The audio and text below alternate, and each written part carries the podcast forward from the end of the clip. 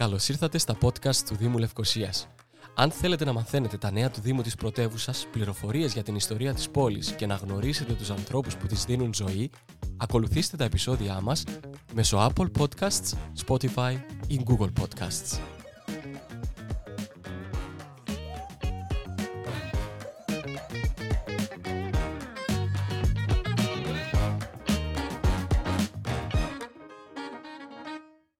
Κάποτε η πόλη αυτή ήταν μια όμορφη πόλη με άφθονο νερό, πηγάδια, περιβόλια, κήπους και έναν ποταμό να τη διασχίζει από άκρη σ' άκρη. Οι κήποι του παρελθόντος μπορεί να μην έχουν καμία σχέση με τους κήπους του μέλλοντος ή αλλιώς Gardens of the Future, έχουν όμως κάτι κοινό. Την εικόνα μιας λευκοσίας πράσινης, ολάνθιστης, βιώσιμης, φιλόξενης και φιλικής. Με την ευκαιρία της Παγκόσμιας ημέρας Γης που καθιερώθηκε το 1970 για να γιορτάσετε το θαύμα της ζωής του στον πλανήτη μας, συναντηθήκαμε με την Άντια Γεωργίου. Η Άντια είναι Landscape Architect, το λέω σωστά; Σωστά. Τέλεια. Σπούδασε στο LA και με την επιστροφή της, παρά τις επαγγελματικές της δραστηριότητες, πέρα μάλλον από τις επαγγελματικές της δραστηριότητες στον τομέα της, ανέλαβε το project management. Είδες, εγώ τα λέω αγγλικά και λάθος, οπότε είναι ok. Να λες και εσύ μερικά, εντάξει, είναι ok. okay. Mix and match. Της πρωτοβουλίας Gardens of the Future στο κέντρο της εντός των τυχών Λευκοσίας, μιας πρωτοποριακής και ελπιδοφόρας δράσης στην καρδιά της πρωτεύουσας με τη θερμή υποστήριξη του Δήμου Λευκοσίας, του Οργανισμού Νεολαίας, της Επιτρόπου Περιβάλλοντος και του Ενεργειακού Γραφείου Κύπρου. Πολλοί κόσμος σας στηρίζει, Άντια μου. Mm-hmm. Καλώς ήρθες στα podcast του Δήμου Λευκοσίας. Thank you. Thank you for having me. Τέλεια. Mm. Κατευθείαν στο ψητό. Κατευθείαν όμως, έτσι. Θέλω να σε ρωτήσω με το καλησπέρα σας, πόσο πράσινη είναι η Λευκοσία; Hmm. Σχετικά αρκετά. Um, however, πάντα μα πάντα θα μπορούσαμε και περισσότερο. Όσο περισσότερο, τόσο το καλύτερο και αυτό ισχύει σε παγκόσμιο επίπεδο πλέον. Την Λευκοσία πρασινίζουν έντονα κάποιοι πυρήνες πράσινου, όπως το δάσος της Αθαλάσσας, το γραμμικό πάρκο του Πεδιαίου, το πάρκο της Ακρόπολης και επίσης μεγάλες δεντροστοιχίες σε δρόμους, οι οποίες, one way or another, δημιουργούν ένα μεγάλο complex of greenery in our city. Αυτά είναι αρκετά, είπαμε όχι. Αλλά εκτιμώνται όσο θα έπρεπε; Ε, δεν, θα, δεν θα κρύψω το γεγονός ότι όντας περιβαλλοντολόγος πριν από Landscape Architect ε, είμαστε γενικά μακράν από το να καταφέρουμε να φροντίσουμε το περιβάλλον στο επίπεδο που χρειάζεται. Δεν το κάνουμε αυτό επειδή δεν καταλαβαίνουμε ή δεν το εκτιμάμε ή απλά δεν ξέρουμε πώς να το κάνουμε; Είναι ένας συνδυασμός των δύο, δηλαδή υπάρχει η έλλειψη της εκπαίδευσης, η έλλειψη της γνώσης για την σχέση μας με το σύστημα στο οποίο το περιβάλλον μας, δηλαδή την οικολογία που μας περικλεί. Ε, και το άλλο είναι ότι νιώθει κάποιες φορές ο άνθρωπος α, αβοήθητος στο να πράξει ανάλογα προς το καλύτερο για το πράσινο της πόλης του. Ξέρεις τι παρατήρησα κατά τη διάρκεια του lockdown, μπορεί να μην είναι χαρακτηριστική αυτή η περίοδος, γιατί όλα ήταν πολύ διαφορετικά από αυτά που είχαμε μάθει, που είχαμε συνηθίσει, που αντέχαμε. Έβλεπα ότι ο κόσμος έβγαινε πάρα πάρα πολύ και πήγαινε στα πάρκα είτε για περπάτημα είτε για να ξελαμπικάρει λίγο από όλον αυτόν τον εγκλισμό που ήταν και ψυχοφθόρος αλλά και σωματικά ήταν επίπονος το να είσαι όλη μέρα στο σπίτι και δεν ξέρω αν, αν ενδεχομένως να είμαι κι εγώ ένας από αυτούς τους ανθρώπους που όχι ανακάλυψαν, ε, ανακάλυψαν ξανά τα πάρκα μας. Και νομίζω ότι παρόλο που πλέον ο εγκλισμός μας δεν είναι τόσο αυστηρός και τα μέτρα χαλάρωσης μας επιτρέπουν να βγαίνουμε πιο συχνά από το σπίτι, συνεχίζω να βλέπω τους ανθρώπους στα πάρκα και να απολαμβάνουν τα πάρκα της Λευκοσίας έγινε ένα μεγάλο turn towards our roots. Δηλαδή, one way or another επιστρέφουμε στις ρίζες μας και οι ρίζες μας είναι η φύση.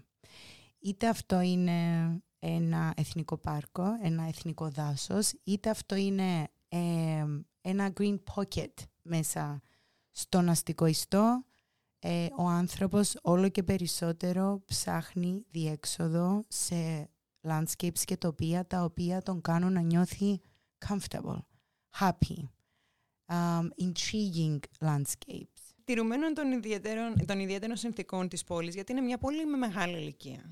Έχει τύχη, περικλείεται από τύχη. Ποιες οι δυνατότητες που υπάρχουν στη Λευκοσία για να γίνει ακόμη πιο πράσινη; Εντάξει, ε, αναγνωρίζω παρόλο που πολλές φορές αναφέρομαι στην εντός των τυχών πόλη, που είναι το αγαπημένο μου κομμάτι της πόλης. Ε, η, πόλη, η Λευκοσία δεν είναι μόνο η εντός των τυχών. Παρ' όλα αυτά, η εντός των τυχών έχει περισσότερες πώς να το δυσκολίες. Σωστά. Αλλά όπου ναι. υπάρχει χώμα και γη υπάρχει και η δυνατότητα δημιουργίας. Όσο διασφαλίζεται και αναπλάθεται το πράσινο στο αστικό περιβάλλον, τόσο τροφοδοτούμε το δικό μας ζωτικό περιβάλλον, το οποίο αποφέρει τεράστια θετικά πλεονεκτήματα στην ζωή μας. Το οργανικό περιβάλλον σημαίνει δέντρα, θάμνη, πουλιά, έντομα, οτιδήποτε ζωντανό βρίσκουμε γύρω μας. Όλοι οι ζωντανοί οργανισμοί που μπορεί να βρούμε στο αστικό περιβάλλον. Αυτά όλα συνδράμουν και βοηθούν στο σύνολο το οποίο ανήκουμε. Αυτό σημαίνει ότι πολλά μικρά οικοσυστήματα μέσα στην πόλη ίσον ένα πολύ καλύτερο μεγάλο οικοσύστημα. Πιο δυνατό, πιο παραγωγικό, πιο υγιές.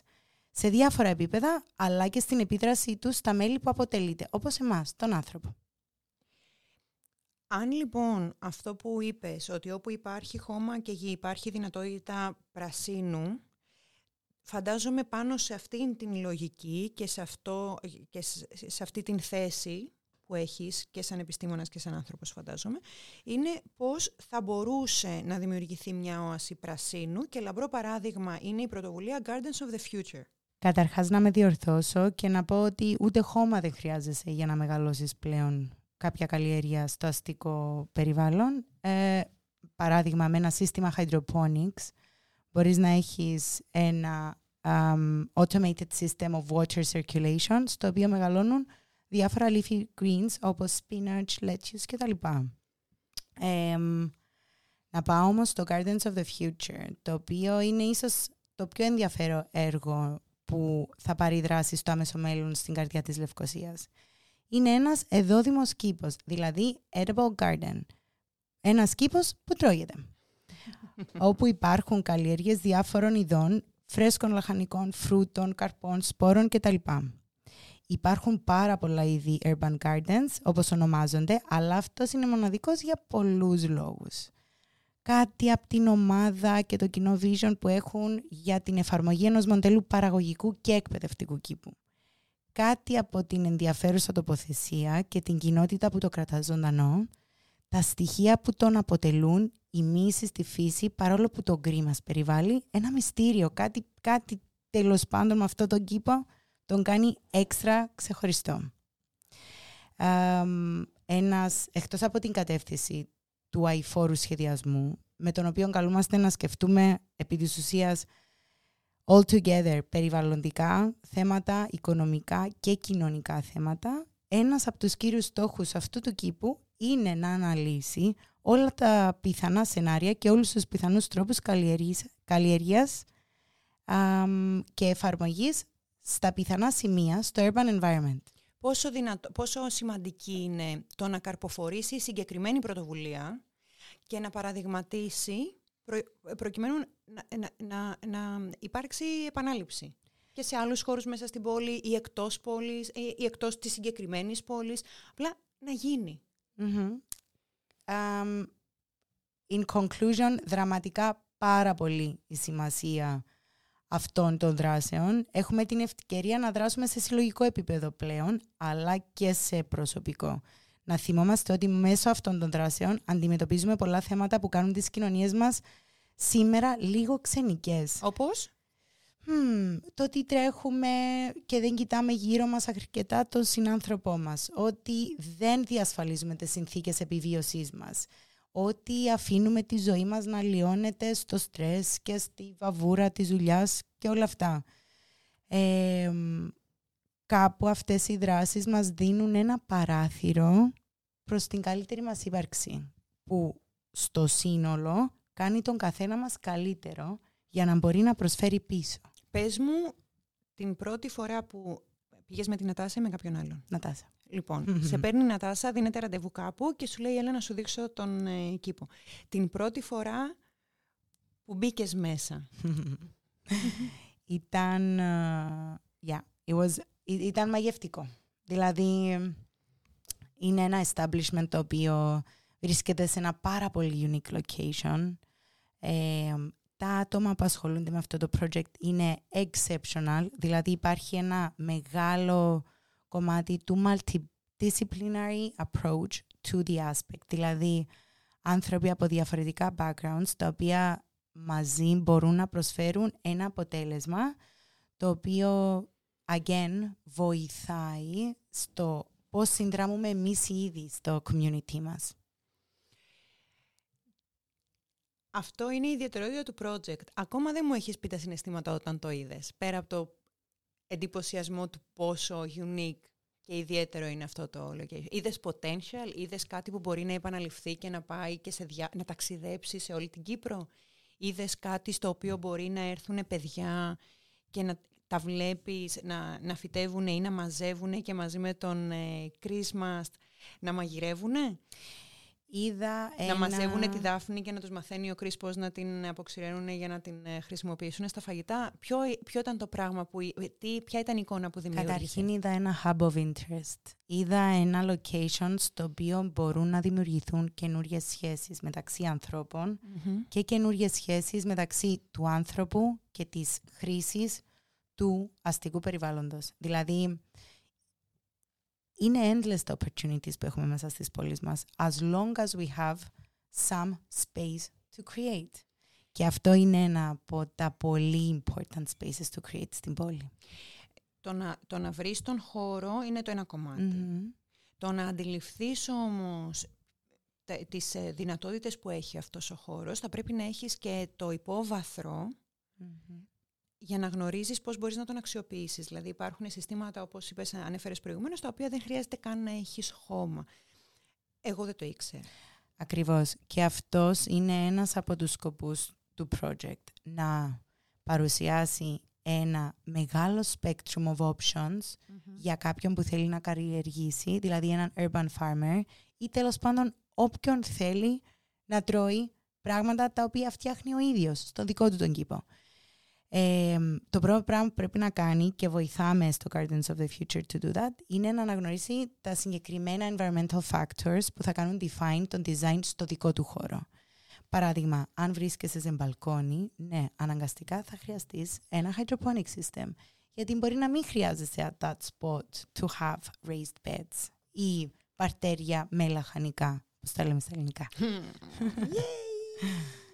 Λοιπόν, θέλω έχοντας αυτές τις όμορφες εικόνες και τις όμορφες δυνατότητες που μας έδωσες να κλείσουμε με μια πράσινη νότα, πολύ αισιόδοξη.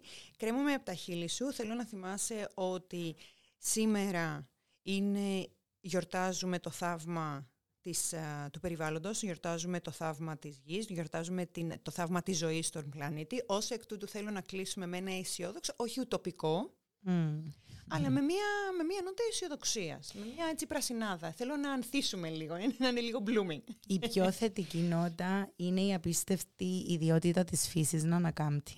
Την οποία ιδιότητα έχει και ο άνθρωπος. Ε, με χιλιάδες τρόπους η φύση επιδιώκει με διάφορα τεχνάσματα την ισορροπία. Έτσι κάνουμε και εμείς, σαν άνθρωποι. One way or another, η φύση θα νικήσει. Εάν θέλουμε εμείς να είμαστε σύμμαχοί της στην πορεία, καλώς. Εάν όχι, θα μας εκδικηθεί. Αλλά είναι σημαντικό να ξέρουμε ότι να, να αναγνωρίζουμε το κομμάτι μας στο σύνολο και ανήκουμε, αλλά και προσφέρουμε. Προσφέρουμε γιατί όλα αυτά έχουν αλληλεπίδραση. Εμείς και η φύση έχουμε τεράστιο effect on each other. Therefore, the more we offer, the more we contribute, the better of a lifestyle we can have within this environment. Ήταν το πιο bilingual podcast του Δήμου Λευκοσίας ever. And I'm sorry for that. Να μην είσαι καθόλου. Σας ευχαριστούμε πάρα πάρα πολύ, καλή μας κυρία. Ευχαριστώ πάρα πολύ. Ευχαριστούμε για όλες τις γνώσεις που μοιραστήκατε και την οσιοδοξία που μας δώσατε, τις πληροφορίες και τις δυνατότητες να δούμε μέσα από το project αυτό τι μπορούμε να κάνουμε εμείς για το σπίτι μας, για την οικογένειά μας, για την κοινότητά μας, για τον πλανήτη μας. Exactly. Ευχόμαστε τα καλύτερα Τα ολάνθιστα, τα πιο πράσινα και τα Θα πιο σας όμορφα. δω σύντομα. Πάρα Everyone πολύ is welcome to Gardens of the Future. Σας ευχαριστούμε. Καλή συνέχεια. Thank you. Για περισσότερες πληροφορίες αναφορικά με τις εκδηλώσεις, εκθέσεις, φεστιβάλ και δράσεις του Δήμου Λευκοσίας, ακολουθήστε τα επεισόδια μας μέσω Apple Podcasts, Spotify ή Google Podcasts.